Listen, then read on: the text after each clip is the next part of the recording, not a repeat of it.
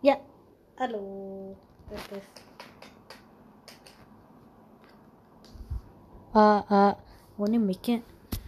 Gue baru nyadar, gue kan pakai headset bluetooth ya. Gue kira ini headset bluetooth tuh udah termasuk mic kayak gitu. Jadi kalau gue ngomong, gue pergi ke mana-mana, gue kira suaranya tetap kenceng di HP. Eh ternyata, nih kalau nih ya, kalau gue menjauh dari HP, tuh suaranya nggak ada, suaranya kecil. Ternyata headset bluetooth gue nggak ada mic-nya. Tapi enggak sih. Kalau gue sambil ngecas kalau kalau gue teleponan nih mic-nya ada apa kali di anjir nggak fast charging lagi ya fast charging dah hmm. tapi kalau gue teleponan kalau gue teleponan mic-nya ada gitu. Jadi gue jalan-jalan orang di yang lagi teleponan sama gue juga bisa denger gitu. Nggak harus bawa-bawa HP gue kenapa ya? Ini anchor ada settingannya kali ya? Ya udahlah. Ya sekarang tanggal 26 Agustus Eh, bahan podcast. Gue bikin beberapa. Eh, kayak pointer-pointer gitu. Isinya beberapa topik yang pengen gue omongin. Biasanya ini topiknya tiba-tiba muncul aja pas gue lagi bengong-bengong gitu langsung eh catat ah nih kayaknya. Kayaknya kayaknya sesuatu yang padahal mungkin sebenarnya nggak sesuatu juga. Nggak sesuatu sesuatu banget. Gitu ya. Kayaknya entah cuma di generasi gue atau ini sudah lama ada ya kata-kata sesuatu ini. Kayak pengen menjelaskan sesuatu dengan sesuatu tapi akhirnya ngomong sesuatu sesuatu aja. Apa sih? Nggak jelas banget. Oke. Tadi tadi gue lagi ngaca ya terus gue kepikiran kayak eh kayaknya kalau gue jadi hitman seru deh random banget lagi ngaca terus tiba-tiba mikirin kayaknya jadi pembunuh bayaran seru kali ya. Terus gue kepikiran gimana kalau yang gue yakin sebenarnya eh, pikiran-pikiran atau ide ini sudah banyak orang udah mikirin yang udah, udah dicetuskan juga paling di mana-mana. Coba eh, kira-kira pekerjaan atau karir apa yang pengen lo lakuin kalau misalnya di dunia ini nggak ada peraturan nggak ada hukum nggak ada dan tidak ada ketergantungan terhadap eh, keuangan. Terus juga nggak ada halal haram. Jadi kayak bebas lo mau jadi apa aja lo mau jadi pelacur kayak mau jadi apa kayak gitu. Pokoknya bebas. Kira-kira pekerjaan apa gitu yang bakalan lo ambil terus gue bikin polling ini di IG gua. IG gua yang followersnya lumayan lah ada seribu ya. Tapi isinya followersnya rata-rata wibu karena ini akun ilustrasi gua ya bikin buat gambar-gambar gitu. Eh, terus gue baru dapat satu dua tiga empat jawaban. Yang pertama BL atau boys love atau yoi ma yaoi manga. Yang bagi yang nggak tahu BL yaoi itu artinya eh, sebenarnya mungkin yaoi artinya lebih dalam ya tapi pokoknya intinya dia pengen jadi eh, komikus cerita homo gay. Eh, mungkin dia ada larangan agama kali ya kenapa kenapa nggak jalanin aja gitu kayak itu nggak nggak ilegal juga. Mungkin dia takut dapat eh, judgement atau omongan-omongan yang menusuk dari pihak keluarga mungkin ya. Mungkin keluarganya masih eh, cukup ortodoks kali ya. Terus selanjutnya ada yang bilang mau jadi biomechanical engineering wow. Terdengar sangat berat ya. Biomechanical engineering. Jadi kayak mungkin buat orang yang apa namanya kayak itu loh kayak film biohacker orang yang uh, apa sih istilah yang ganti-ganti mah istilah DNA DNA mutasi eh anjir goblok banget gue sumpah. Apa istilahnya kayak ya kayak ngedit ngedit ngedit ngedit anjir DNA makhluk hidup gitu gak sih? Ya kali itu kali. Gila berat tuh. Jenius nih orang. Gue nggak kepikiran ke sana. Terus I would like to make movies. Dang that's really low. Uh, I'm expecting more like illegal and mungkin apa ya pekerjaan-pekerjaan yang berat gitu. Tapi mungkin dia itu kali ya terbatasi oleh keuangan atau mungkin jalur karirnya yang sudah terlanjur dipilih makanya dia nggak bisa bikin film I would like to make movies. Go get your dream. Cat stole the crown boy. ID IG-nya namanya Cat Stole the Crown. Ini dia orang yang pernah komisi gue sampai total lebih dari 5 juta ya. Gila. Dia seneng banget ngekomisi gue thank you Cat Stole the Crown. Terus selanjutnya I'd love to be a full time Twitch streamer. Yo! Mungkin dia punya pekerjaan full time kantoran kali ya. Positive thinking aja. Dan mungkin dia nggak menjadi full time Twitch streamer yang menghasilkan duit makanya dia harus cari duit tempat kerja lain. Ya enggak sih? Ya kayaknya dream job atau apa ya karir yang diinginkan oleh orang-orang walaupun semua restriksi sudah dicabut itu nggak muluk-muluk banget juga ya. Ini juga cuma berdasarkan beberapa orang sih. Ada lagi yang jawab cosplay or art stuff? Apa ya ya bukannya gue kecewa juga ya. Ya belum belum kali belum ada belum ada orang yang kepikiran jauh banget atau ingin melakukan hal-hal kriminal lainnya. Pure banget ya apa dream job ya gitu. Karena keluar dari topik itu dulu ada beberapa hal yang mau gue omongin. Tentang orang miskin yang dikasihani ya tentang orang miskin yang dikasihani. Gue kepikiran ini pas lagi di mobil sama bos gue balik dari meeting project. Terus gue ngeliat uh, apa namanya orang-orang yang jualan-jualan di lampu merah gitu. Terus si bos gue ini sebagaimana biadabnya bos gue ini dia makhluk yang agak biadab ya. Dia dia bukan tipe orang yang berwibawa bukan tipe orang yang bijaksana. Dia tipe orang yang suka ngetawain orang susah gitu. Ya agak agak laknat lah nih orang jadi dia bilang uh, bercanda bercanda yang gak lucu sih. Memang bos gue suka bercanda gak lucu tapi ini bukan bercanda gak lucu garingnya para bapak-bapak gitu. Ini bercanda yang gak lucunya karena uh, joke dia tuh terdengar brengsek sebenarnya. Gitu.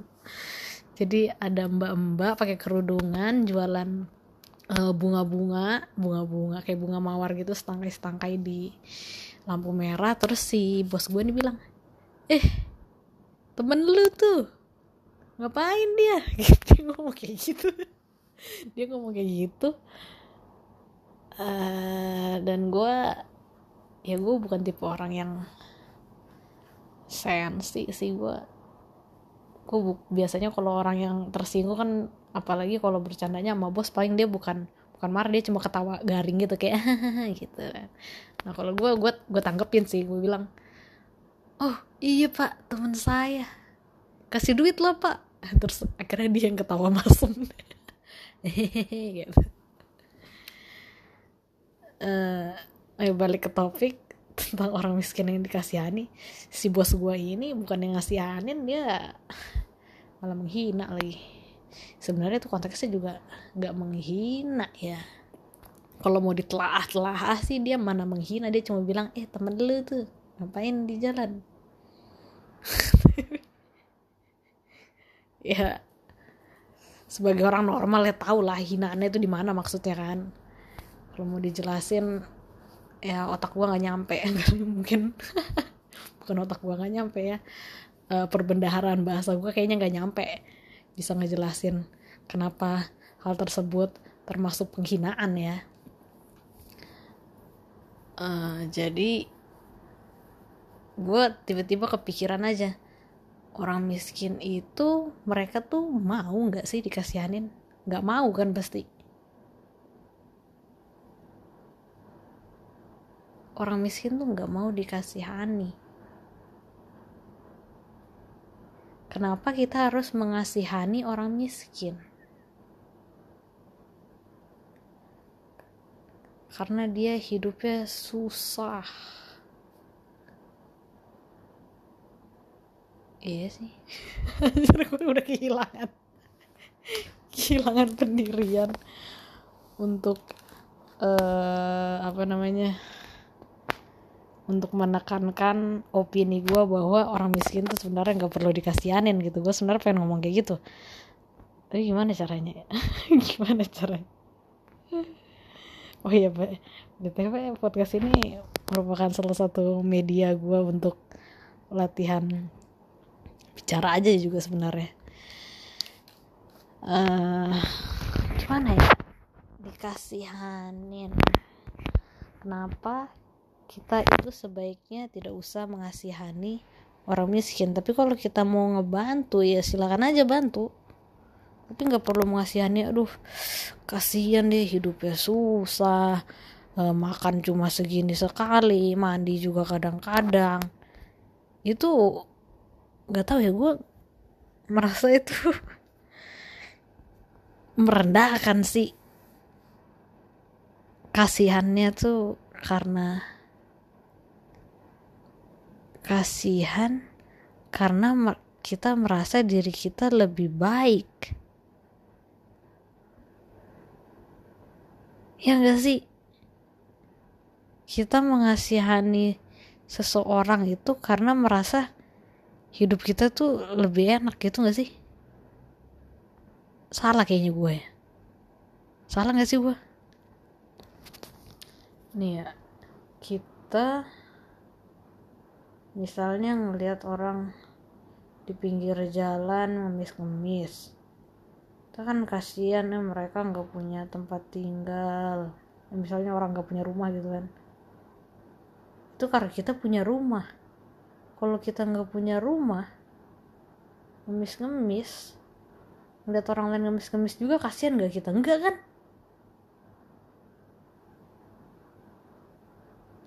berarti itu karena kita merasa lebih baik. Coba kalau misalnya kita punya rumah tapi kita tidak merasa lebih baik dari orang yang gak punya rumah. Gimana caranya? Bisa nggak tuh ya? Caranya adalah melihat sisi baiknya. Gitu gak sih? Wah gila nih orang enak banget gitu. Bisa di jalanan bebas tidur di mana aja rumahnya sedunia ini dia mah. Itu itu bisa nggak sih kayak gitu? Valid nggak sih kayak gitu? Uh, aneh juga ya. Aneh nggak tuh? Ya gitu deh. Intinya adalah kalau lo mau ngebantu orang yang menurut lo membutuhkan? Bantulah orang tersebut tanpa harus mengasihaninya. Bisa nggak tuh? Bisa nggak tuh ya? Kenapa kita membantu? Karena pengen bantu aja. Mungkin gak sih begitu? Oh kan banyak juga orang ngebantu orang susah itu karena dia ingin merasa kan agar dirinya lebih baik gitu. Nggak maksudnya kayak kan ada orang yang aduh anjir mau mati HP gua.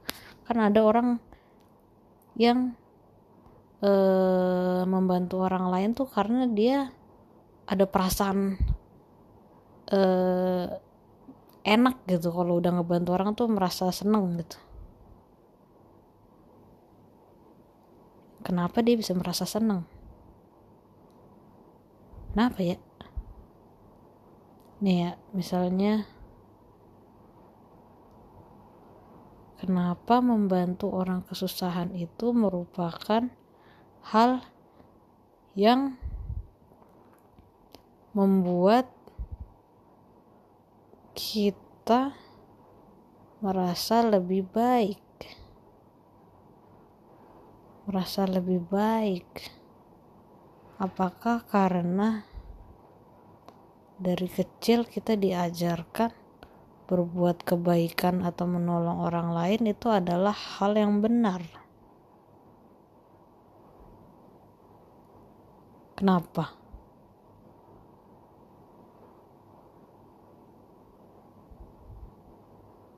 Kenapa membuat kehidupan orang lain lebih mudah itu membuat kita merasa lebih baik? Tapi ada juga orang yang memang udah brengsek itu ya dia merasa dirugikan kalau dia menolong orang lain. Ada juga sih yang kayak gitu gak sih? Aduh otak gue nggak nyampe gue terlalu goblok untuk hal ini. Aduh. Apa ya hmm. ya mengasihani ngomong-ngomong mengasihani itu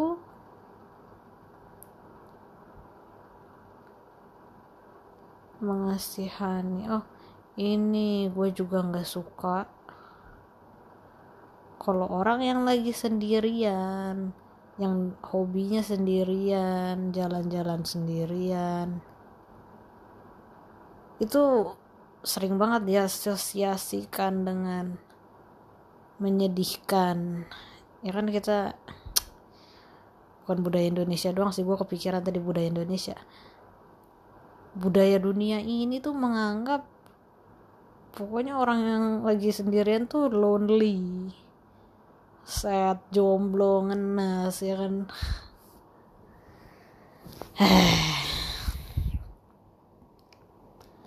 Orang yang kalau weekendnya di rumah aja tuh dianggap uh, aneh. Nggak aneh sih maksudnya, maksudnya orang tua kita aja kalau misalnya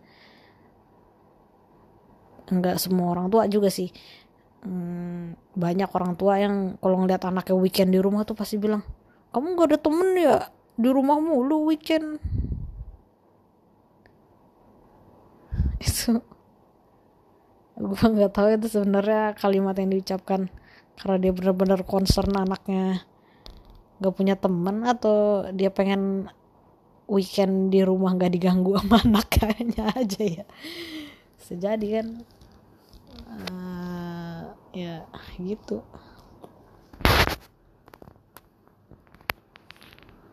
gue gue sangat sangat sangat ingin uh, sebuah status penyendiri itu bisa diangkat gitu harkat dan derajatnya. Yang nggak muluk-muluk lah diangkat harkat derajat. Dinormalisasikan aja gitu kayak di mall aja kalau ada orang jalan sendiri tuh kayak agak aneh gitu gak sih? Apa cuma perasaan gue doang? Perasaan gue doang kali ya. Soalnya kalau gue merasa jalan di mall sendiri tuh kayak papasan sama orang tuh apalagi orang yang jalannya berdua bertiga tuh kayak kayak berasa diliatin gue bingung gue salah apa gitu? Gue salah salah kostum apa ya uh, capek. Makanya gue sebenarnya juga gue bukan tipe orang yang suka jalan-jalan sendirian juga sih sebenarnya. Gue lebih doyan stay di kamar di rumah tidur sih. Gue juga bukan tipe orang yang suka melakukan hobi-hobi sendiri yang kayak orang-orang keren lain pada lakukan pada saat sendirian kayak misalnya baca buku entah uh, berkebun nggak pakai uh, menjahit kah kan ngerajut gitu masak. Gue tuh bener-bener hobi tidur kayak lagi bosan nih gue aduh tidur ah siapa tahu dapat mimpi yang seru gitu. Itu harapan gue tidur tuh itu dapat mimpi seru soalnya mimpi gue tuh beragam banget. Bener-bener udah kayak gue main lagi lagi main VR gitu. Kadang kadang bisa ke kontrol kadang enggak sih. Seru gila tidur tuh. Udah gitu perasaan kayak kosong jiwa gitu enak gitu. Kosong jiwa anjir. Kalau mau tidur tuh kan berasa kayak kosong. Blek tidur. Gue gampang tidur sih orangnya tidur 24 jam bisa gue tidur. Walaupun kadang kebangun berapa kali terus langsung tinggal lanjut aja lagi tidur. Nikmat banget tidur tuh gila.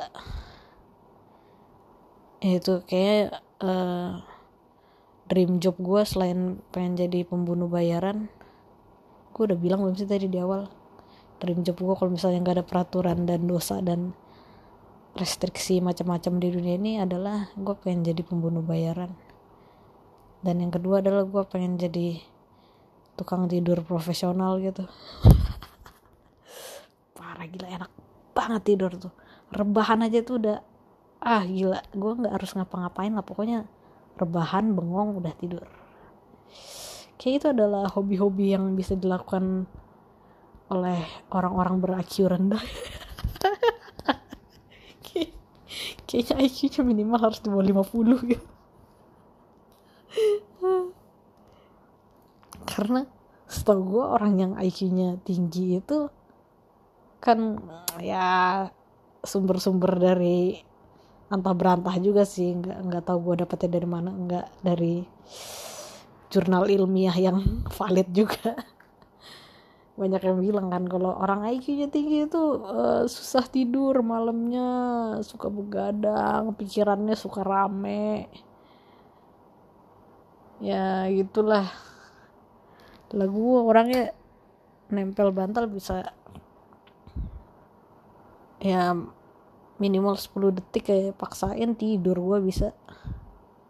Tidurnya bukan tidur yang cuma sejam atau 15 menit gitu bisa gue tidur sebentar gitu juga tapi bisa juga gue gue kayak bisa kontrol lagi lah. Kayak juga sih. Bisa langsung tidur berjam-jam gue hebat banget gue bangga sama skill gue bisa tidur lama tuh. Parah sih. Aduh. Dan status sendirian yang gue bilang jalan-jalan di mall dilihat orang lagi sendirian menyedihkan gitu. Uh, enggak enggak enggak enggak enggak cuma sendirian dalam hal itu sih. Gue merasa status sendirian di umur yang udah tua direndahkan itu gue nggak suka banget sih. Dianggap nggak laku gitu yang paling gue um, manusia itu bukan hanya sekedar laku tidak laku ya asik. Apa anda ya gitu ya. Kesannya manusia tuh apa ya harus laku atau nggak laku? Gue pernah ngobrol sama salah satu tukang di project pekerjaan gue ya. Kan gue uh, project arsitek ya. Gue sering ke lapangan suka ngobrol-ngobrol sama para tukang gitu kan si tukang lagi ngukur-ngukur nggak tau gue lagi ngomongin apa gitu lupa. Dengan bangganya uh, dia kan udah punya istri ya. Pokoknya ngomongin apa gitu dia pokoknya menjorok menjorok menjorok ke arah dia bilang e, oh buktinya saya sudah punya istri ya, saya laku dong berarti. Terus saya balas terus gue balas e, memang orang ganteng doang yang laku. Orang cakep doang yang laku. Eh bukan. Gue bilang e, memang kalau udah nikah eh kalau udah laku berarti cakep gitu. Atau kayak dia eh, gue ngomongin apa sih intinya apa sih? Pokoknya dia mungkin kayak ngaku cakep gitu kali ya. Tapi ngomongin apa itu? Tiba ngomongin itu. Pokoknya antara laku tidak laku. Ah gue ngomongin apa sih? Enggak kayak kayak sesuatu yang sangat membanggakan gitu laku. Nikah itu. Nah apa ya? Padahal menikah itu terikat pada sesuatu yang tidak nyata gitu. Itu rasanya nikah tuh kayak berinvestasi ke sesuatu yang gak jelas gitu. Kita berharap orang yang kita nikahi itu sesuai ekspektasi kita tapi kita kan nggak tahu gitu. Berjalan berjalan iringnya waktu beriring jalannya waktu berjalan iringnya waktu beriring jalannya waktu. Ngomong apa sih? Beriring jalannya waktu. Orang kan bisa hilang gitu. Cinta itu yang orang sering sebut landasan dari pernikahan. Cinta. Gila ya lu nikah lo share semua kehidupan lo dengan seseorang yang lo nggak bakalan tahu itu ke depannya. Dia bakalan terus setia nggak buat lu gitu. Dan kenapa dia harus setia gitu? Anjir gila. Pemikiran gue liberal banget. Kenapa kita harus stay satu orang? Terikat nah agama Islam lagi ngajarin cowok boleh nikah empat. Sinting sih itu. Sinting aduh. Nggak mungkin Allah marah juga gue ngomongin itu sinting sih. Kan gue manusia gue goblok gitu.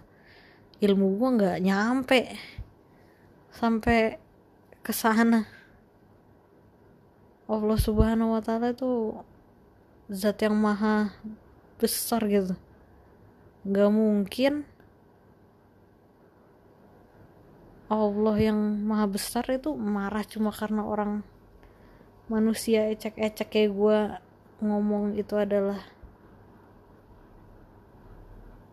menikah empat cowok boleh nikah empat itu sesuatu yang sinting tuh nggak mungkin gitu. Ngarah cuma karena itu. Dan gue orangnya beriman juga cuman ya otak gue nggak nyampe untuk mengiyakan peraturan tersebut. Sebenarnya itu bukan peraturan sih itu kelonggaran yang diberikan Allah untuk laki-laki. Nggak tahu sebenarnya itu kelonggaran atau bukan atau tujuannya apa kan nggak tahu gitu. Nggak disebutkan. Atau gue mungkin ilmunya memang belum kebagian aja mungkin udah ada yang memecahkan kali kenapa diperbolehkan cowok kawin empat. Aduh apalagi dengan alasan bilangnya uh, jumlah wanita di muka bumi ini lebih banyak daripada pria itu salah anjir. Udah sensus mengatakan jelas-jelas pria lebih banyak daripada wanita. Wanita tuh minoritas makanya dia tertindas ngerti nggak sih lo pada? Kalau wanita itu mayoritas yang tertindas mah ya laki-laki yang di catcalling ya laki-laki kagak. Lu pikirin dah tuh. Ya gak sih? Kepikir gak sih lu? Cewek melahirkan cowok. Cewek juga melahirkan cewek. Kalau secara logikanya dipikir kayak gitu cewek lebih banyak karena cewek yang melahirkan cewek dan cowok. Jadi ceweknya ada dua lah. Nggak bisa gitu lah. Karena ada cowoknya juga yang ngebuntingin. Goblok gua. Mikirin apa sih gua? Logika apa sih itu? Tolol banget gua. Hmm, ya intinya cewek itu minoritas. Nggak bisa jadi alasan itu. Aku itu alasan yang penjelasan yang bodoh sih uh, banyak di dunia ini yang gak kawin sampai mati. Berarti jodoh itu jodoh tuh ada gak sih? Yang namanya jodoh tuh di mana sih? Di Quran ada kah dibilang jodoh tuh udah ditentukan? Ada nggak jodohnya yang nggak nggak berjodoh gitu? Jodoh kamu adalah tidak berjodoh sampai mati. Ada lah pasti ah. cewek itu minoritas. Ngomong-ngomong tentang cewek dan percowokan percewean dan percowokan gue juga kepikiran kenapa cewek itu dianggap hina kalau nonton bokep? Bukan hina sih maksudnya kayak tabu gitu. Kalau cowok nonton bokep dibilang uh sehat deh berarti sehat. Cowok yang sehat itu berarti dia dia nonton bokep. Ya dia anggap memalukan juga tapi diwajarkan gitu. Kalau cewek yang nonton bokep dia wah gila mesum nih cewek bokep buat jadi calon lonte nih kali. Kayak gitu anjir. Kalau cewek nonton bokep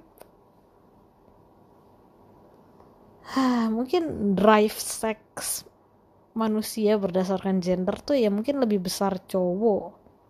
Bukan mungkin sih. Memang terbukti cowok lebih besar drive sex ya karena tergantung hormon testosteron kali ya. Cewek juga ada yang testosteronnya lumayan besar sehingga dia drive sexnya lumayan tinggi gitu. Yang biasanya uh, banyak orang bilang dibuktikan oleh uh, banyaknya jumlah bulu di badannya ya kenapa ya? Kenapa uh, manusia itu menganggap wanita itu adalah sesuatu sesuatu ya.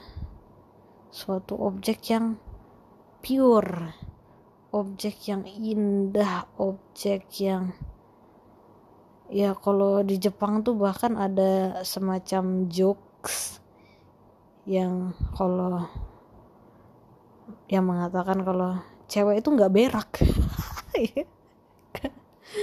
Wanita itu tidak berak saking sempurnanya dia adalah malaikat gitu. Wanita yang malaikat yang angelic itu wanita yang tidak ngupil tidak berak tidak kentut. Goblok banget. Itu sebenarnya jadiin jokes doang sih.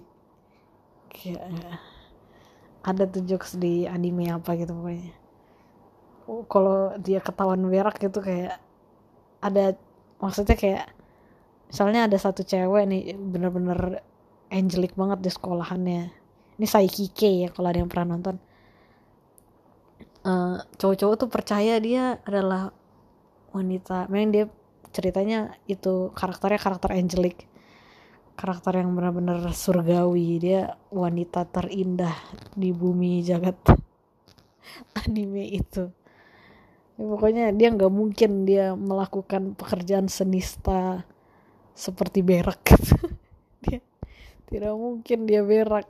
Dia malaikat gitu. Si inting sih. Ada maksudnya tuh ada uh, sejarah apa sih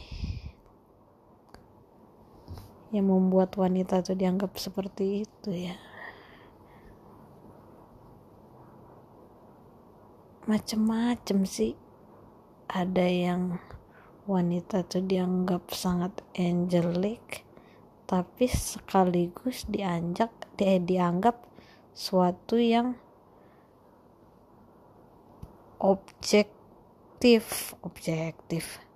Maksudnya dia tuh dianggap benda gitu barang kepemilikan. Objek bukan subjek. Nah, kalau laki eh sih laki. Apa ya? Oh ini laki dianggap harus keras itu sejarah gim dari mana ya? Kan Nabi Muhammad SAW tuh lembut. Luar biasa lembut.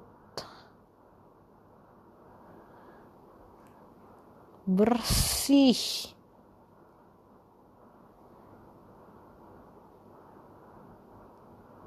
Dan katanya rambutnya panjang. Katanya rambutnya gondrong. Karena pakai eh, payment decline ah Rosetta Stone gua decline payment. Udah abis dong masa berlakunya. Ini tanggal berapa sih? Sempak lah.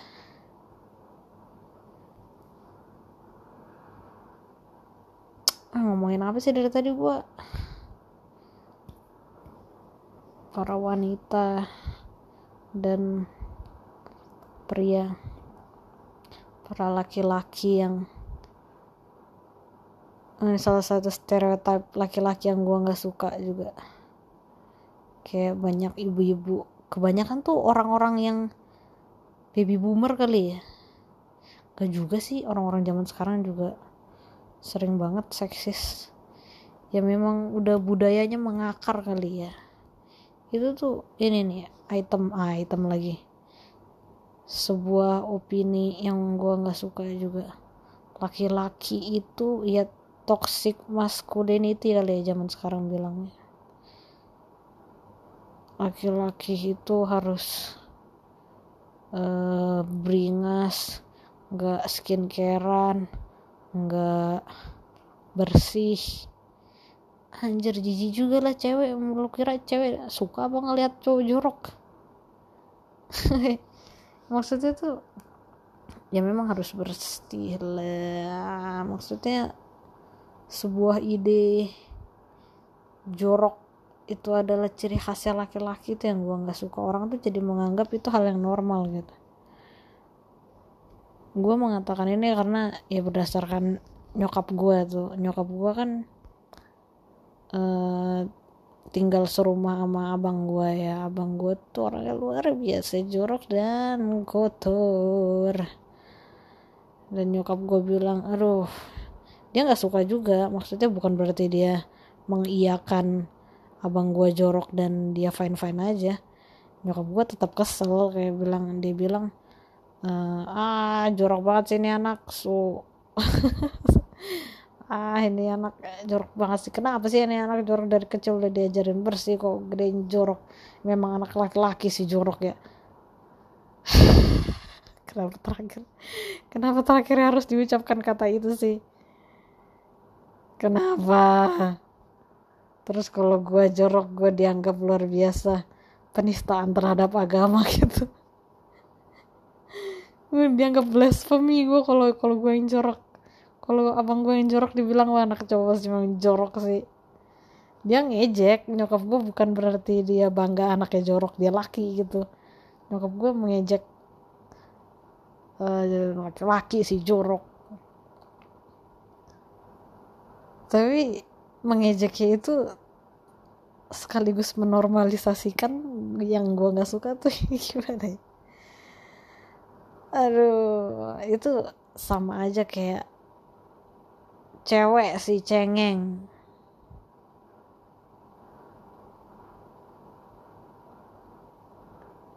Kesel. Kalau cewek digituin kesel.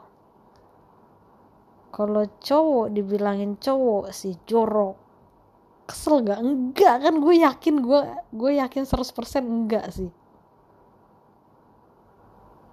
Gue yakin ada sedikit persen nol sekian persen ataupun berapa persen itu terserah lo pada. Si cowok yang dibilangin jorok. Cowok sih jorok. Pasti ada sedikit bangga. Gitu gak sih? Bangga gak sih? Kayak ayo gue jorok kan gue cowok gitu. Kalau cewek dibilangin ah gue kan cewek gue nangis cengeng. Mana ada bangga yang ada cewek jadi kayak ah, anjing kesel gue diejek. Apa ya persamaan yang mendekati lagi? Enggak, ya itu yang paling sama-sama negatif, sama-sama ejekan.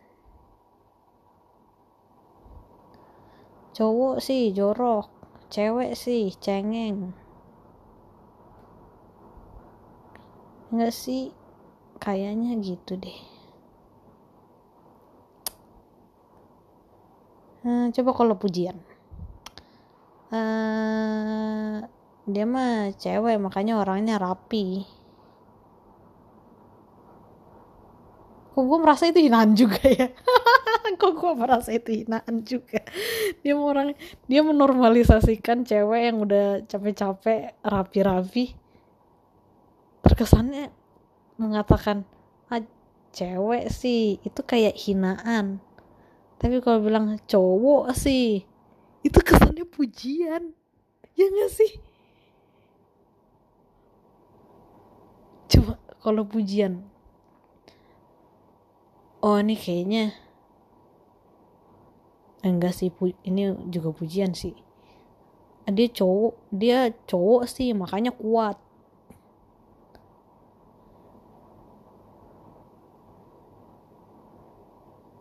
Cowok kesel nggak kalau digituin? Oh mentang-mentang gue cowok gue dibilangin kuat padahal gue kan udah usaha capek-capek. Enggak kan gak kayak gitu kayak. Nggak ada nggak ada perasaan terhina. Ya biasa aja mungkin. Ada perasaan bangga ada perasaan biasa aja nggak tahu apa yang lo rasain. Yang pasti bukan perasaan yang negatif. Tapi kalau cewek dipuji tapi dengan kata cewek sih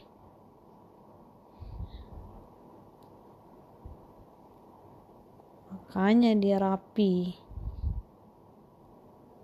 Coba yang lain ya apa ya? Trait cewek itu yang baik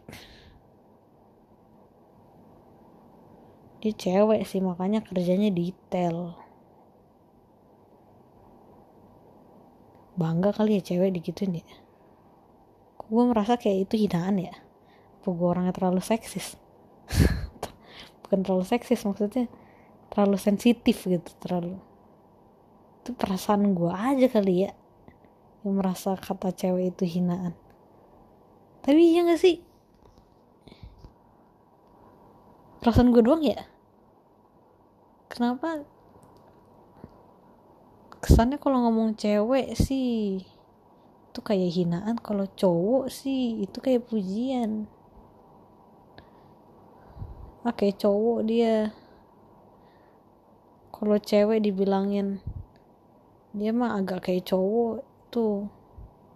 Makanya kuat. Makanya dia berani gitu misalnya kalau cewek kan agak agak cowok-cowokan dia tuh makanya berani. Kalau cowok dia agak cewek-cewekan makanya rapi. Itu kayak kalau cewek dibilangin ke cowok-cowokan itu kesannya kayak pujian. Tapi kalau cowok dibilangin kayak cewek-cewekan itu kayak hinaan kecuali buat cewek yang sangat girly ya. Mungkin dibilangin kayak cowok itu dia kesel kali ya. Ya gak sih? Oh terus gue kepikiran masalah gender nih kan cewek dan cowok. Ya mungkin lebih gitu gender itu lebih dari dua ya. Gue nggak tahu ada berapa gender jumlah di luar. Tapi gue lagi ngomongin antara cewek dan cowok. Aduh udah jam satu malam lagi. Ah besok kerja lagi. Gue nggak tahu ini sebenarnya besok gue kerja atau enggak lanjutin dulu yang masalah cewek dan cowok. Uh, apa ya? Tadi gue mau ngomongin apa ya? Kecewek-cewekan ke cowok-cowokan. Ya lupa dong. Ah sial nih gara-gara besok ngantor lupa gue aduh apa ya tadi ya? Apa ya? Cewek. Aduh oh ini gue mau ngomongin ini. Masalah kalau masalah uh, konsep bahwa cowok yang straight cowok yang benar-benar cowok itu adalah cowok yang suka sama cewek yang cewek banget. Cowok yang suka sama cewek imut otomatis cowok itu berarti menyukai sesuatu yang kecewek-cewekan sedangkan cowok yang menyukai kecewek-cewekan tanda kutip kecewek-cewekan menyukai hal-hal imut itu adalah cowok yang gay. Ngerti nggak?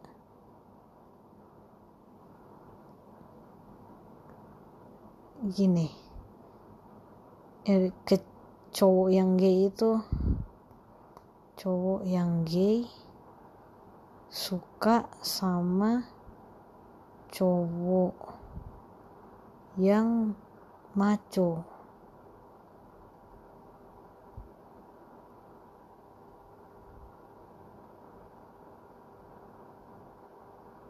Terus hening. Terus hening. Otak gue berhenti ber otak gue berhenti berfungsi. Uh, eh, gue nggak kayak singkat gue tuh kayak ada paradoks gitu loh. Kayak kalau cowok itu menyukai hal-hal yang maco hal-hal yang keren yang kecowok-cowokan gitu dia kan straight. Tapi kenapa dia suka sama cewek yang imut? Harusnya kalau dia menyukai kecowok-cowokannya dia sendiri harusnya dia suka sama sesuatu yang maco dong. Harusnya dia suka sesama jenis gitu gak sih? Ngerti gak maksud gue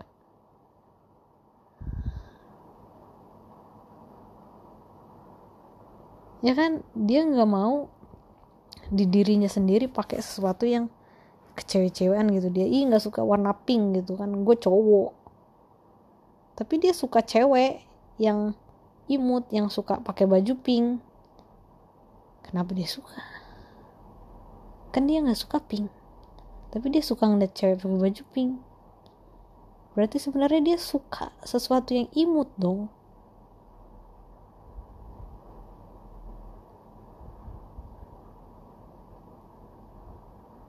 Ya gak sih? Terus cewek cewek yang imut-imut cewek yang yang girly banget itu jarang suka sama cowok yang girly juga. Tapi dia nggak suka barang-barang yang kecowok-cowokan ya you know lah what I mean. Intinya gitu. Itu yang mau gue omongin doang. Yang ada malah otak gue nge-freeze. Stop not responding malah. Sama ini ada satu lagi poin yang belum gue omongin sih tadi tentang tentang anak-anak zaman sekarang yang nggak sopan. Cuma karena ada medianya makanya kelihatan kalau orang dulu nggak ada medianya jadi sulit. Sama aja kayak netizen zaman sekarang. Eh. Oh. Ini nih gue habis ngeliat uh, postingan twitter tentang uh, maba yang ngomong ke seniornya kayak nggak sopan ke senior apa ke dosen ya? Kayaknya ke senior sih terus seniornya kayak merasa si maba nih nggak sopan gitu. Apa hubungannya sama media ya? Kenapa gue nulisnya udah goblok deh gue ah apa bukan ini ya? Apa tentang postingan secara umum ah lupa gue udah. Gue harus tidur. Udah 50 menit juga. Ngomongin sesuatu yang tidak ada konklusinya semua. Itulah podcast gue kayak podcast gue harus gue edit deh. Podcast tanpa eh, apa namanya kesimpulan. Resume tadi gue mau bilang. Ya, tanpa kesimpulan. Tidak berkesimpulan tidak berkesimpulan. Kesimpulan tuh bahasa Indonesia lainnya ada gak sih? Rangkuman. Nih bukan anjir. Apa ya? Gue kayak mau ganti nama podcast lagi. Podcast ini udah ganti, tiga kali ganti nama. Berhubung gak ada yang ngedengerin ini. Ngedengerin cuma gue sendiri kata lain dari kesimpulan. Kesimpulan.